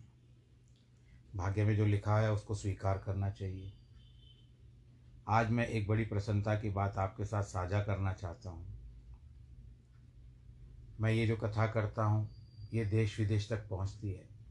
और इसके जो मंच हैं प्लेटफॉर्म्स हैं जिससे स्पॉटिफाई हुआ, बहुत सारे हैं एंकर पॉडकास्ट है, ये सारे मंच जो मुझे स्वतः ही मिल गए हैं, भगवान की कृपा से मिल गए हैं। और क्या चाहिए? नारायण कृपा से। लोग तरसते हैं यहाँ तक पहुँचने के लिए, परंतु भगवान नारायण की कृपा से मिल गए। मैं इन सब के लिए भी हृदय से बड़ा प्रसन्न होता हूँ, जब ये लोग सहायता करते हैं, ये जो ऐप है, दो इनके द्वारा स्वतः ही अपने आप देश विदेश में चली जाती है मेरी कथा। और मुझे बड़ी खुशी हो रही है, प्रसन्नता हो रही है आप सबके साथ ये बात साझा करने की, कि हमारे एक भक्त हैं, जो श्रीमद् भागवत की कथा सुन रहे हैं, बड़े प्रेम से सुनते हैं, और वो इस समय में न्यूजीलैंड में रहते हैं। उनका नाम है उद्धव खापरे। उन्होंने बहुत सुंदर चित्रण किया है। मेरी कथाओं को सुनकर उन्होंने उनके ऊपर जो कहते हैं ना कि आ, उनकी छवियों को चित्रण किया है और मुझे भेजा है मुझे बड़ी प्रसन्नता हुई। पर अब इसमें ऐसी है कि इसमें केवल ध्वनि जा सकती है कुछ चित्र नहीं आ सकते हैं। इतने इतने मंत्रमुग्ध हो जाते हैं वो कथा सुनने में के बाद भागवत की कथा सुनते हैं और मुझसे यानी संपर्क में हैं वो व्हाट्सएप के द्वारा। तो मुझे भी अच्छा लगा। परंतु अब ऐसा है कि मैं सबको तो नहीं भेज पाऊँगा परंतु जो मेरे साथ संपर्क में जुड़े हुए हैं व्हाट्सएप के मैं उनको अवश्य भेजूँगा। ऐसे बहुत सारे हैं और देश विदेश से मुझे अच्छे अच्छे संदेश भी आते हैं। मैं अब ऐसा क्या कहूँ कि मैं कह नहीं सकता बस मैं भगवान जी से यही प्रार्थना करता हूँ। भगवान जी मैंने जो यह बनाया है यानी आपकी कृपा से मेरा मेरी आप आ, क्या कहते हैं वो भजन कि मेरे, आपकी दया से मेरा सब काम हो रहा है। करते हो तुम कन्हैया, नाम मेरा हो रहा है बस। मेरा आपकी दया से या कृपा से सब काम हो रहा है। तो भगवान नारायण जी की कृपा ऐसी बन रही है कि स्वतः ही आपके अपने आप सब जगह पहुँच गई, सब जगह आप कथा सुनने के लिए लोग ललायत है। जिस तरह से अभी इस, इनका उदाहरण ले लीजिए। और जहाँ कहीं भी हो, जहाँ भी रहिए, उद्धव जी आप यदि सुन रहे हो मेरी कथा, आज आपका न जाने किस दिन सुनते होगे, पर मैं आज आपको संदेश दे रहा हूँ कि आप बड़े अच्छी तरह से इतना सुंदर चित्रण किया है। इन कथाओं का, कलकी का, कली का किस तरह से, और नाग का डा, शमिक मुनि के गले में नाग डालना, और अंत में सातवें स्कंद तक जो बातें बताई है इन्होंने, चित्रण किया है, उनको स्केच किया है। कि किस तरह से प्रहलाद और भगवान नरसिंह और हिरण्य कश्यप की बात, सारा चित्र भेजा है उन्होंने, बन, स्वयं बनाए हैं, ऐसे नहीं किसी से बनवाए हैं। तो ये ये प्रभु के प्राह तो बस अब आप लोग भी इसी तरह से भगवान जी की कथा सुनते रहें, आनंद आता है। देखो कहाँ तक कहाँ तक जा रही है देश विदेश तक जा रही है। मुझे भी पता नहीं कौन कौन सुन रहा है। परंतु मैं अपने स्थान पर बैठ करके प्रभु का ध्यान करते हुए आप सबको कथा भेजता हूँ। आप भी अपने श्रवणों के द्वारा, कानों के द्वारा उसको भीतर करके हृदयंगम करें। चलिए, आज भगवान श्री कृष्ण के पास फिर से चलते हैं। भगवान नारायण जी के पास फिर से चलते हैं। हम लोग आठवें स्कंद में हैं। सुखदेव जी महाराज परीक्षित को कहते हैं, परीक्षित। इस प्रकार ब्रह्मा जी की स्तुति करने पर अदिति के गर्भ से चतुर्भुजी शंख शंख चक्र, गदा, पद्मधारी पीताम्बर धारण किए हुए भगवान भगवान नारायण प्रकट हो गए। प्रादुर भुआ मृत, भूर, दित्याम, कमल के समान उनके नेत्र, उज्जवल श्याम वर्ण, कानों में कुंडल और सब वस्त्राभूषण धारण किए हुए। गले में वनमाला, बौरे गुंजार कर रहे हैं। उस समय दिशाएँ प्रसन्न हो गई। संपूर्ण प्रकृति ने अपनी सौभाग्य का भगवान के चरणों में निवेदन किया। भाद्र मास था, शुक्ल पक्ष और द्वादशी थी, श्रवण नक्षत्र था, अभिजित मुहूर्त था। इसमें भगवान प्रकट हुए, अभी आने वाला है भाद्रपद का महीना। श्रवण नक्षत्र भी आने वाला है भाद्रपद के महीने में। शुक्ल पक्ष की द्वादशी तिथि, इसको वामन जयंती कहा जाता है। और ये जब गणपति बैठे हुए रहते हैं गणपति स्थापना होती है ना, दस बारह दिन, ग्यारह दिन गणपति की पूजा चलती है।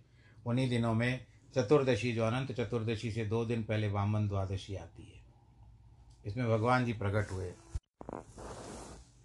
और ऐसा भी कहा जाता है कि उनका जो शरीर था, आकार, शरीर का आकार था, संतों का मत है कि वो जो बावन उंगली अगर नाप ले तो उनका आकार उतना ही था। अब जब भगवान जी उत्पन्न हो गए, प्रकट हो गए, उत्पन्न तो नहीं होते, प्रकट होते हैं। इस समय सूर्य बिल्कुल मध्य भाग में थे, यानी दोपहर। देवताओं के बाजे बजने लगे, सिद्ध विद्याधर उनकी स्तुति करने लगे, अदिति के आश्रम पर पुष्पों की वर्षा होने लगी। अदिति ने कहा, हमारे गर्भ से भगवान प्रकट हुए हैं। हम धन्य हैं, हम धन्य हैं। पहले भगवान ने चतुर्भुज रूप धारण किया था, लेकिन माता पिता के सामने फिर वे वामन बटू हो गए। बटुक हो गए जब मांगने पर काम करना है तो फिर बड़प्पन भी दिखाए तो मांगे भी, ये दोनों काम कैसे बनेंगे? मांगने वाले को तो छोटा बनना ही पड़ता है। भगवान जी भी जब मांगते हैं तो छोटे हो जाते हैं। फिर मांगना हुआ तो ब्राह्मण बनना पड़ा। वामन बटू हो गए, तुरंत जात कर्मादि संस्कार उनके कर दिए गए, जनेऊ इत्यादि।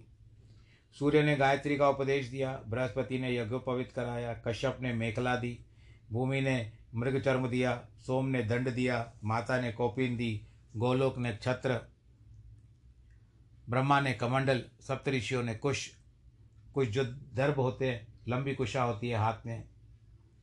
सप्तऋषियों ने कुश दिए, सरस्वती ने रुद्राक्ष माला दी, कुबेर ने भिक्षा पात्र एवं उमा ने भिक्षा दी।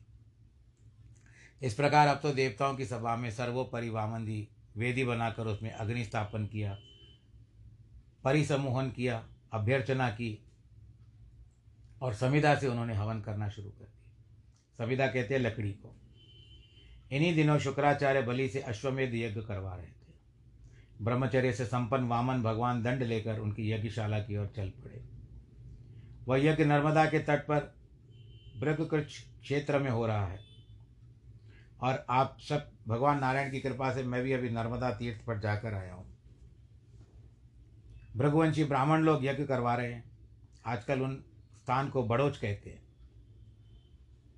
बड़ौदा और सूरत के बीच में जहाँ नर्मदा मिलती है, उसी स्थान पर भृगुकुछ नाम का एक स्थान है, भृगुकच्छ। जैसे भुजकच्छ है, भृगुकच्छ। वामन की ज्योति देख करके भृगुवंशी ब्राह्मण कहने लगे कि कहीं सूर्य सनत कुमार तो नहीं आ रहे हैं। वामन जी छाता लेकर के आए थे। कमंडल हाथ में दे, देखने में नन्हे मुन्ने भोने लगते थे, लेकिन वास्तव में संपूर्ण ब्रह्मांड का वेष्टन करने वाले विष्णु राट वेद का वाक्य है वामनो ही विष्णुरास वे वेविष्टि इति विष्णु। विष्णु उसको कहते हैं जो संपूर्ण ब्रह्मांड का वेष्टन करने, कर ले। जब भृगुवंशियों ने ब्रह्मचारी को देखा तो उनकी अगवानी की, आइए आइए, बैठिए।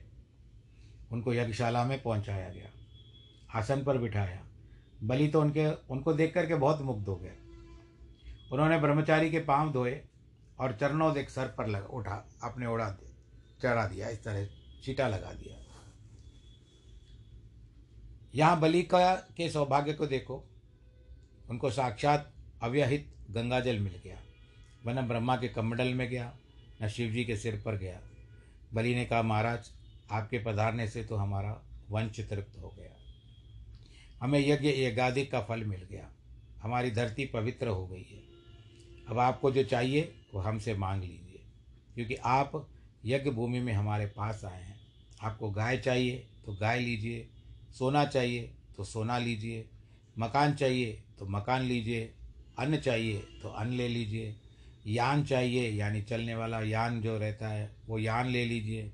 यदि आपको ब्याह करना हो तो सुंदर सुकुमारी सुयोग्य कन्या के साथ आपकी शादी भी करा दी जाएगी। गाँव लीजिए, हाथी लीजिए, घोड़ा लीजिए, जो भी चाहिए लीजिए। जैसे हँसते समय रोकना बुराई का लक्षण है, उसी प्रकार दोनों समय मन में कृपणता लाना भी अच्छी बात नहीं है। किंतु यहाँ तो बलि अपने आप को ही बलि चढ़ाने के लिए उद्यत है। सुखदेव जी महाराज कहते हैं, परीक्षित, बलि की बात सुन करके वामन जी बड़े प्रसन्न हुए। कहते, वाह वाह, देखो, वह माने कुल धर्म का वहन करने वाला संस्कृत शब्द है। अब आपको बाहर न समझे, बाहर का न समझे, जब वाह संस्कृत में होता है। जो वाह में क्या शंका होती है, वैसे वाहन है, वैसे हो वाह। वामन जी ने कहा कि राजन, आपके वंश में ऐसे लोग होते आए हैं, इसीलिए ऐसी मधुर, मीठी और धर्म युक्त बात आपने बताई। धर्म के बारे में आप अपने पितामह प्रहलाद जी की आज्ञा का प्रमाण मानते हैं। उचित ही है। इस कुल में कोई कृपण अथवा निसत्व नहीं हुआ है। वामन जी ने बलि को थोड़ा और पक्का कर लेने से उद्देश्य कहा कि आपके वंश में ऐसा कोई भी नहीं हुआ जिसने ब्राह्मण को देने का संकल्प करके फिर उसके पीछे पलट गया हो। ना देने का संकल्प ठान लिया हो। वामन जी कहते हैं, मैंने देखा है कि जो लोग दान करके फिर वापस ले लेते हैं अथवा देने की प्रतिज्ञा करके नहीं देते, उनके घर में कोई मंगल नहीं होता। उदासी छा जाती है और भारी हानि होती है। और वामन जी ने कहा, आपके वंश में तो कोई उधार हुआ ही नहीं।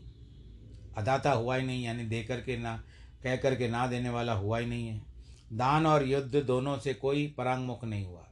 आपके प्रहलाद जैसे पूर्वज यश के बराबर, बारे में क्या कहना? उसके पितृ, पितृव्य महाबली हिरण्याक्ष विष्णु भगवान की तो जीत लिया था। लेकिन उनको जब हिरण्याक्ष का बल का स्मरण आता है, तब उनका हृदय धक धक करने लगता था। मैंने सचमुच जीत लिया या नहीं? हिरण्य कश्यप जो सुना कि भगवान हमारे भाई को मारते हैं तो गदा लेकर के ढूँढने गया। और फिर भगवान जी ने बारह रूप धारण करके उनका अंत कर दिया। ऐसे वंश में आप हो, मैं आपसे क्या चीज़ मांगूँ? मुझे तो बस केवल तीन कदम धरती दान दीजिए। ये देखो वामन जी तो तीन कदम धरती मांगो। मांगी, उसने जागृत, स्वप्न और सुषुप्ति अवस्था तीनों लोक मांग लिए, तीनों को मांग लिया। फिर क्या रहा? केवल परमात्मा ही रहा। इसलिए वामन जी ने कहा, हमें तो केवल तीन स्थान चाहिए, इसके अतिरिक्त तो और कुछ नहीं चाहिए। आप बड़े वदान्य हैं। नान्यत ते कामये राजन्वय दान्या जगदीश्वरात। देखो, एक तो होता है वध वध माने बकू, जो बोले बहुत, पर दे कुछ नहीं। वध को बदमाश या दुष्ट भी कहते हैं। और दूसरा, वदान्य वध से अन्य, वदान्य उसको कहते हैं, जो कह दे और केवल बोलने वाला नहीं हो, करने वाला हो। वामन ने कहा, मुझे तो कुछ ज़्यादा लेना भी नहीं है। जितने से आपका काम चल जाए, उतना ही प्रयोजन रखना चाहिए। बलि ने कहा, वामन जी आप तो बूढ़ों की तरह बात करते हो, लेकिन अपना स्वार्थ समझते नहीं। मैं तुम पर बहुत प्रसन्न हूँ। तुम तीन धर, तीन कदम धरती मांगते हो। तुम मेरे पास आने का वादा बाद फिर दूसरे पास जाने के नहीं चाहिए। मैं तुम्हारी भरपाई कर दूँगा। जो मांगना चाहते हो मांगो, और भी मांगो। वामन ने कहा, आप संसार का सारा विषय दे देंगे तो भी। उसमें मेरी तृप्ति नहीं होगी। अगर तीन पाप धरती मुझे संतोष नहीं तो सारा द्वीप पाकर के मैं संतोष नहीं हो सकता। क्या पृथु, गाय आदि बड़े चक्रवर्ती राजाओं को संतोष हो गया था? अतः जितना है, उतने में संतोष करना चाहिए। अब तो बलि हंसने लगे। बोले अच्छा महाराज, आपकी जैसी इच्छा हो, वह लीजिए। इसके बाद बलि ने संकल्प करके जल भाजन हाथ में लिया। धर्मशास्त्र की यह मर्यादा है कि जो कर्म संकल्प पूर्वक कृतत्व पूर्वक किया जाता है, वही फलप्रद होता है। वहाँ संकल्प ही नहीं, कृतत्व ही नहीं। वहाँ फल कहाँ से उत्पन्न होगा? फल कर्म से नहीं रहता, कर्तत्व और संकल्प फल का निवास है। इतने में बलि के गुरु शुक्राचार्य भी समझ गए कि ये तो वामन जो है विष्णु भगवान है। यहाँ इंद्र का ना, काम बनाने के लिए उनके भाई बन करके आए हैं। तुमने इसके साथ प्रतिज्ञा करके बड़ा अन्याय किया है, राजन। ये तो तुम्हारा सब कुछ छीन लेंगे और ये सब कुछ छीन के बाद छीनने के बाद इंद्र को दे देंगे। विश्व इनका शरीर है। ये अपने तीन पैरों में सारे लोगों को नाप लेंगे। तुम्हारे लिए खाने पीने के लिए भी कुछ नहीं बचेगा। दान उतना करना चाहिए जिससे दाता का जीव जीव का, जो दाता है, उसकी जीविका का नाश न हो। ये वामन अपने एक पाँव से धरती नाप लेंगे, दूसरे से स्वर्ग नाप लेंगे। इनके शरीर से आकाश भर जाएगा। तीसरे पाँव के लिए कोई जगह नहीं होगी। फिर अपनी प्रतिज्ञा पूरी न करने के कारण तुमको नरक में जाना पड़ेगा।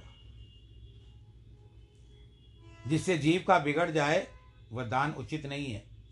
जब जीव की बनी रहेगी तो उसमें यज्ञ होगा, तप होगा, कर्म होगा। सोच लो राजन, इसीलिए अपनी संपत्ति को पाँच भागों में बांट देना चाहिए। धर्माय यशस्थेर्थ कामाय स्वजनाय च। एक भाग धर्म के लिए करना चाहिए दूसरा भाग यज्ञ के लिए, तीसरा भाग और धन कमाने के लिए, चौथा भाग भोग के लिए, पांचवा भाग अपने स्वजनों को देने के लिए। इस तरह से जो अपनी आमदनी को पाँच हिस्सों में बांट देता है, उसका लोक परलोक कल्याण हो जाता है। कहते हैं कि सत्यमोमेति यत प्रोक्तम यनेत्या हानृतम ही तत्। किसी बात को ओम कहकर स्वीकार कर लेना सत्य है, न कह देना अनृत है। शरीर वह एक वृक्ष है और सत्य फल है। लेकिन यदि वृक्ष न रहे तो फल फूल कहाँ से होंगे? इसीलिए अनृत संग्रह शरीर रूप वृक्ष का मूल है और सत्य इस वृक्ष के पुष्प फल हैं। ज़िंदगी बनी रहे तो उसके द्वारा सत्य के फल, फूल लगें तो यही मनु मनुष्य के लिए उचित है। देखो, यदि कोई मांगने आता है और बोल दिया जाए कि ओम तो इसका अर्थ स्वीकार होता है। ऐसे जैसे एक ने पूछा कि ददी है तो दूसरे ने उत्तर दिया ओम तो इसका अर्थ है कि हाँ ददी दही है। जैसे हिंदी में हम लोग हाँ बोलते हैं, वैसे संस्कृत में ओम कहते हैं। यह सन्यासियों का मंत्र भी है। वे बोलते हैं, प्रलय हो गया, ओम। तृप्ति हो गई, ओम। मर गए ओम। और आजकल जिस तरह से हम लोग कहते हैं, ओम शांति। चले गए। ओम। मतलब यह हुआ कि जो हुआ, सो ठीक है। हमारी ये आनंदमयी माँ भी बोलती है कि पिताजी, जो हो जाए, सो ठीक है। वह भी मंत्र है। ऋग्वेद में सत्यानृत की व्यवस्था ऐसी भी की गई है कि मनुष्य अपने जीवन को रख कर ही अपना सब काम करे। अपने जीवन को सुखाए नहीं। इसीलिए शुक्राचार्य कहते हैं यदि कोई मांगने आए तो कह दिया ओम तो उसको देना पड़ेगा। फिर भी वह चीज़ उसके पास नहीं रहेगी, चली जाएगी। इसीलिए कभी कभी मनुष्य को न करके, यह कह कर कि अमुक चीज़ अमुक चीज़, जो फलानी, जिसको अमुक का मतलब है फलानी, इस चीज़ को मैं नहीं दूँगा। ज़िंदगी व्यतीत करनी है, जिसको सबको न तो नहीं बोलना चाहिए और न सबको हाँ बोलना चाहिए। विचार तुमने किया नहीं है राजन। तुरंत कह दिया कि मैं देने को तैयार हूँ। पर सामने वाली की जो हम लोग जिसको कैपेसिटी बोलते हैं, वो कहीं बढ़कर बढ़कर बढ़कर है। लेने वाला जो है, वो तुमसे बहुत महान है।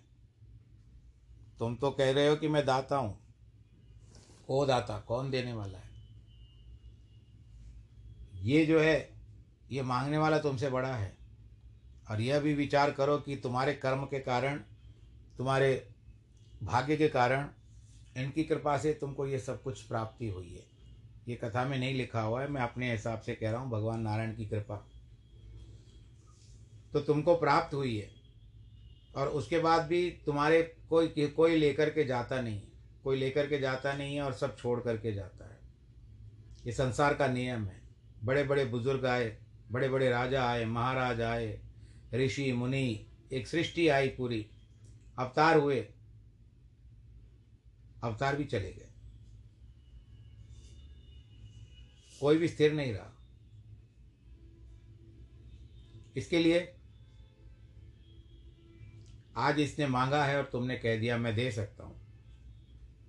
ये तुमने उचित नहीं किया राजन तुमको विचार करके बताना चाहिए था। और मैं तुमको यह भी फिर से बता रहा हूँ कि ये जो वामन जो आप इसको छोटा कद का समझ रहे हो, भौना समझ रहे हो, बटुक समझ रहे हो, ये बट्टू नहीं है। ये साक्षात विष्णु है। और इंद्र के कारण, जिस तरह से पहले भी बता चुके हैं कि इंद्र के कारण आए हैं, बिना युद्ध से तुमको तुम्हारा सारा साम्राज्य बिना युद्ध किए। कोई सहायता तुम्हारी करने वाला नहीं है, क्योंकि अगर तुमने दान दे दिया तो तुम्हारा सर्वस्व खत्म हो जाएगा। इसके लिए तुमको विचार करना चाहिए था, देने से पहले। अभी भी कहता हूँ, अपनी बात से मुकर सकते हो। शुक्राचार्य ने यह बताया कि अब अगर सच बोलने से गाय मरती है, ब्राह्मण मरता हो, प्राण संकट हो तो जीविका चिंती हो, कन्या का विवाह न होता तो ऐसे प्रसंगों में झूठ बोलना जो सुक्ति नहीं है। नानृतम रस्याज जुगुप्सितम। देखो, यहाँ जिद्दी लोगों की बात नहीं है। समझदार लोगों की बात है। समझदार लोगों के समाज में मौन रहना भी एक धर्म है। बोलते जाना भी एक धर्म नहीं है।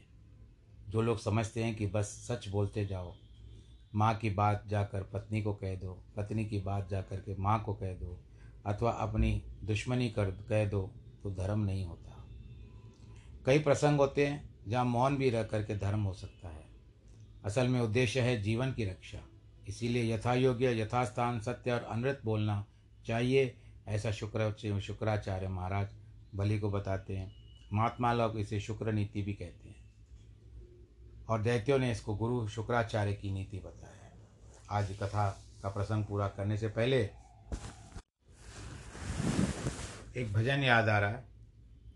तेरे द्वार खड़ा भगवान, भगत भर दे रे जोली।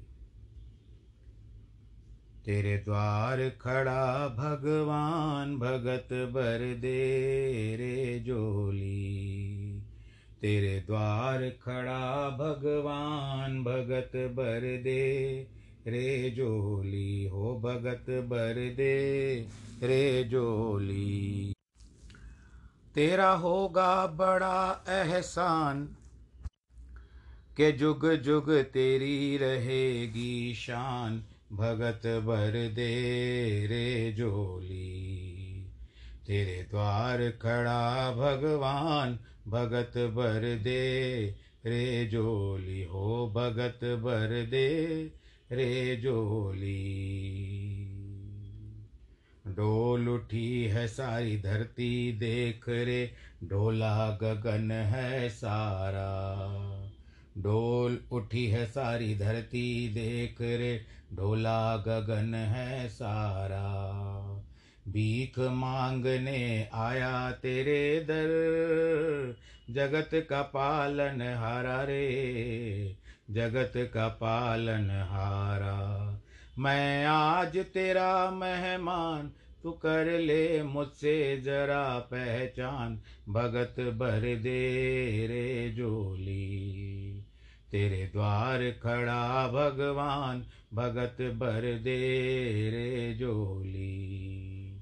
आज लुटा दे रे सर्वस अपना, मान ले कहना मेरा। मिट जाएगा पल में तेरा, जन्म जन्म का फेरा रे, जन्म जन्म का फेरा। तू छोड़ सकल अभिमान, अमर कर ले तू अपना दान भगत भर दे रे जोली तेरे द्वार खड़ा भगवान, भगत भर दे रे जोली तेरा होगा बड़ा एहसान कि जुग जुग तेरी रहेगी शान। भगत भर दे रे जोली बोलो वामन भगवान की जय। तो कथा के प्रसंग का आज हम विश्राम देते हैं। समय ने भी इशारा कर दिया है। आप सब लोग स्वस्थ रहें, आनंद के साथ रहें, खुशी के साथ रहें।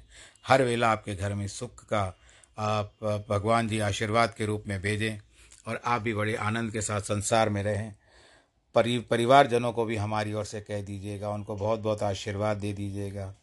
और ब्राह्मण लोग भी यदि सुन रहे हैं तो उनको बड़े बुज़ुर्ग ब्राह्मण सुन रहे हैं तो उनको मेरा प्रणाम। बस यही है, भगवान जी का जो भगवान जी के कथा में इतना आनंद आता है कि कुछ पूछिए मत, परंतु समय साथ नहीं देता। अच्छे दिन आते हैं तो सब खुशियाँ लाते हैं। भगवान न करे अच्छे, किसी अच्छे दिन किसी के जीवन से निकल जाएँ। पर कर्म सबके हैं, इसके लिए अपने कर्मों पर भी भगवान को कहो कि कम से कम शुक्र है। शुक्र है भगवान जी भगवान जी आपकी कृपा है, हम पर दया हो रही है आपकी। बस आप अपना ख्याल रखिएगा। कोरोना काल के समय में आज जिनके वैवाहिक वर्षगांठ है और जन्मदिन है। उन सबको बहुत बहुत बधाई। ईश्वर आप सबको सुरक्षित रखे। सर्वे भवंतु सुखिन सर्वे संतु निरामया। सर्वे भद्राणी पश्यंतु माँ कश्चित भाग भवेत। नमो नारायण।